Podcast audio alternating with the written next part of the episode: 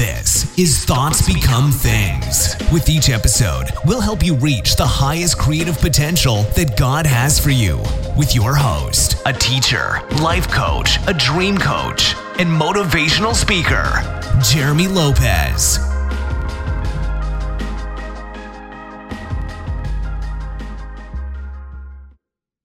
Hello again, everyone, and welcome to another podcast of Thoughts Become Things. I'm Jeremy Lopez, and so excited and honored to be with you guys again today. I really am. And hey, wherever you're listening to us around the world, whether it's Taiwan, Singapore, Seattle, Florida, Ohio, you know, Japan, hey, you know what? Let us know. Tell us where you're calling, where you're listening to us from. You know, uh, email customer service at identitynetwork.net, and we'd love to hear from you. We really would. And I'd love to know we have an international audience all around the globe listening listening to us today. And I want to take a couple of minutes today and just talk about actually the power to attract. We could actually say the right to attract, or the power and the right to attract has that. You might say the right. Yes, you have a right to attract. And I want to talk about that just for a couple of minutes today, if we could. You know, when we deal with things such as the coin term law of attraction, which is sort of the, the bedrock, you know, the foundation for, you know, uh, Thoughts Become Things podcast, I, I titled that because it is a very scriptural biblical principle principle. And, you know, knowing that we're co-creators in God, it gives us a little bit more understanding that we're not just here to, let's say, serve God. We're not just here to, you know, produce for the things of the kingdom because those two are huge. They're relevant. They're powerful. Those are like some of the main outlines of our lives of what we're supposed to be doing because everything should be given glory to God, correct? But when we look at the right to attract, sometimes you have to look at yourself and, and realize, do I have a right to do this? Do I have a right to do that. Now that's strong language because in the Christian, you know, circles, we don't really use that word. We don't use, you know, I have a right to do this, you know, or I have a right to fight for my rights or whatever the case may be. But the truth is you do because the Bible says God has already given you all things that pertain to life and godliness. And what that means is this, that if you know that God has already called you and he's already given things to you, and that means you sort of become owner of the things he's given you, that means you're co-creating with him. That means you have the right to be able to say, it's my divine destiny. It is, it is, I'm appointed by God to do something with what He's given me. You know, one of my favorite um, verses in the Bible I will say parables is, you know, the parable of the talents because, you know, the, the master left and here's one guy, you know, who basically, you know, he, he, um, well, there's actually two stories I could use today, but I want to use one of them in particular. And that is the understanding that when you look at, you know, the master who, uh, you know, left pretty much, but gave the talent to these guys and one of them had a talent that he ended up, you know, taking it and, and, uh, bearing it. You know, one guy actually took it, he sort of produced it and tried to multiply. it. The other guy did the same thing. But if you notice, the guy that was cursed, for lack of better words, or we'll say cussed out, was the guy actually who buried it because he just he didn't want anyone to get it. He was trying to you know uh, keep it to where no one would get it. But and that sounds great and wonderful. But the truth is, he was the one that was cursed. You know, and sometimes we look at ourselves and we say, "Well, God has already given me all things that pertain to this life," and so hey, praise God, that's wonderful, awesome, great. But we don't do anything with it.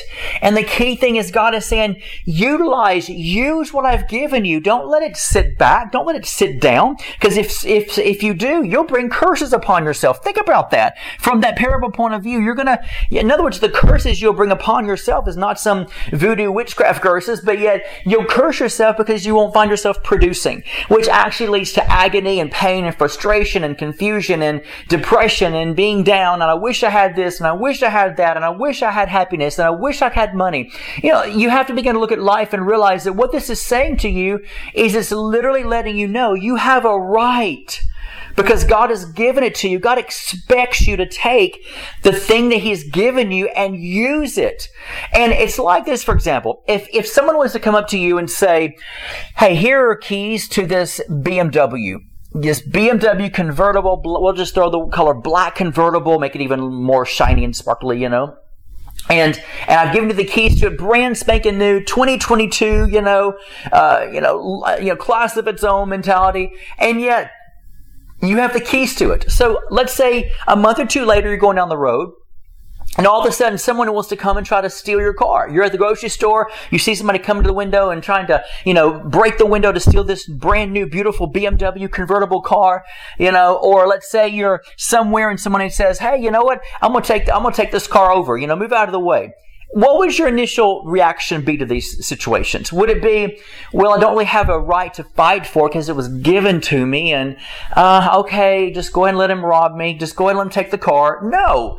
If it's a couple months or even a week later, I know you enough to know, guys, every one of you would do the same thing I would do, and that is, uh-uh, there ain't no way you're taking my car. This is my car, you know, and you would find yourself, you know, you would realize your right. Your right is, you know, I'm not having someone steal my car. And so you have to look at that from a, a biblical point of view to say, God has given you the power to attract. God has given you all things that pertain to life and godliness. He said, the very things that's in your heart, you're going to pull into your world, you know, which is, you know, as a man thinketh in his heart, so is he. So you have a right. It's not just the idea of saying, you know, is it a privilege? Yes. But it's not the idea of saying, well, they were given to me. I don't want to just feel like I'm just taking ownership of it.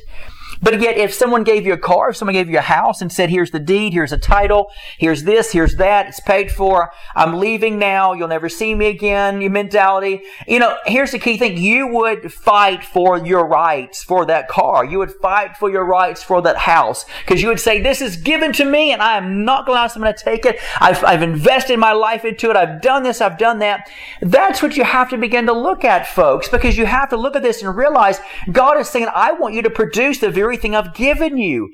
The very thing that is yours, you need to keep it shiny and clean and nice and use it, use it, use it. it eh, you know, if somebody gave you a, a, beautiful convertible BMW, I guarantee you every one of you wouldn't say, I'm leaving the parking lot, you know, or my driveway, never touch it because it was given to me. No, you'd be like, hot dog, I'm getting this in this car. I'm driving it. I'm, hallelujah, I'm excited. It would be yours because it is yours. And you would utilize this thing all the time, right? We all would. But yet when it deals those are things the kingdom that God says, I've given you privilege, I've given you a right to be able to take ownership of that which I've already given you. You need to use it, which means today you have to begin to understand that you have the right to attract. You have the right to think from the desires of your heart and begin to realize I have a right to pull things into my world. I have a right to begin to attract. I have a right to begin to look at my life and say, God has given me things. Don't pull the false humility card. God has given you things to use, to attract, to magnify, to, you know, to like a magnet, to, you know, uh, materialize, to manifest, whatever words you want to use. Every one of those are correct, proper, you know, aligned terminologies that are aligned for you to say and to have and to be and to know that you have the right to do these things. These are the things you've got to begin to move into. And so I really want you to begin to really look and examine your life and say, you know what? future. I need to produce. God has given me these seeds. I don't want to be cursed because I'm not moving into something. I want to begin to attract. So I have the right to begin to think. I have the right to begin to envision. I have the right to begin to master my thoughts and begin to think on things that are good and holy and praiseworthy and of good report. I have a right to do these things. God has given me the right to do this. And He wants me, He commands me, and basically He demands that I produce like Him. So don't pull the humility card. Stay humble with all that is in you, but take up your authority as a lion and begin to know I can think and I can attract and I can magnetize and I can begin to manifest and I got to start thinking, thinking, thinking, thinking, thinking out of his wheel to say, you know what? I deserve, I, I can, I can live better. I deserve better than what I have.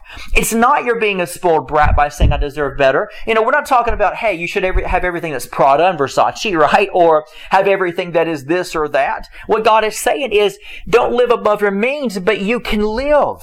You can live, and, there, and, if there's something you have that is not functioning properly, not really working that good, you have a right to begin to upgrade. You do.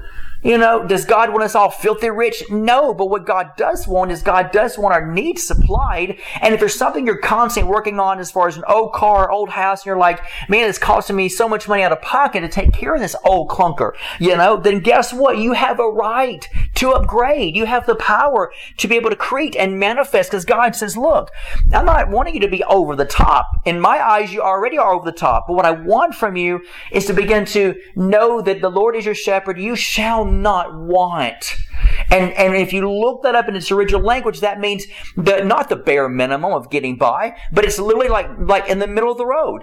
Nothing, nothing, nothing like really high out there, millions of dollars worth, but also nothing on a low, low scale that's barely drivable, right? And you're putting thousands of dollars every week because just to make this thing survive. That's mismanaging your money. That's literally mismanaging the things that God's given you. So you need to say, you know what?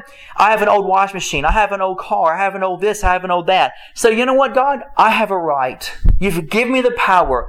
So I have a right to begin to say, I just need something that's going to be good.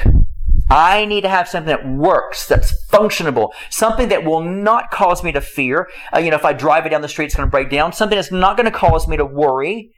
Anything in your, let me tell you something anything in your life that is causing you to fear, to worry, to doubt you're going to make it, uh, you know, uh, scared to use it because of the fact it's going to not work right. You know what? Those things right there, those are the things we're talking about. Those are the very things that God is saying, hey, hey, hey, hey, hold on, wait a minute. You know what? If you're, if you have, have, pulled an emotion, a negative emotion into it, then you know what you have in your life is not working for you. Then God is saying you need to upgrade because upgrading to what it would be, we'll say, um, I don't want to use the word fashionable, but something that would be um, middle of the road for you, that would not cause you to fear, that would not cause you to worry if you're going to make it, that would not cause you to fret. Guess what? Then that's God's will. You think God wants you to have anything that's going to cause you be, to be like, oh, Jesus and God, Jesus' name, let me, let, me, let me just make it to work in this old car. No, that's called, that, God doesn't want you to fear and have caution. He's saying you can attract the desires because I want that for you. And that's what I want for each one of you today. And I want you to think about this. What in your life is causing you fear, worry, doubt, shame, confusion, uh, you know, uh, petrified that it's not going to make it, worried that it's going to break down you. No matter what that is in your life, guess what? Then you know that thing is producing a negative emotion. Then you know God is saying it's time for an upgrade. Because I don't produce this type of emotions. I don't want negative emotions following behind something that I that you own, that I that maybe you I once gave you that no longer is relevant for you because you need to upgrade. Think about these things, folks. These are powerful, powerful tools that you that we all need to think about that today. All right. So, as always, guys, thank you for joining me on this podcast today. You guys are awesome. I'm so looking forward to one day, hopefully, meeting every one of you. Uh, that'll take a long time to meet everyone, but put this into practice. Examine your life. Think about what's causing worry and fear for you, and then ask God, God, I need, I need an upgrade. And watch God said, Hey, no good thing will I withhold from you. Because that's God's greatest joy for us, all right? So be blessed, have a great day, and we will talk to you soon. And as always, if you don't like your day, what is it, what is it we say? Change your thoughts, rearrange your thoughts, and your day should begin to start going better. God bless. This has been the Thoughts Become Things podcast with Jeremy Lopez, helping you reach your highest creative potential that God has for you. For more episodes, products, and information on Jeremy, visit www.identitynetwork.net.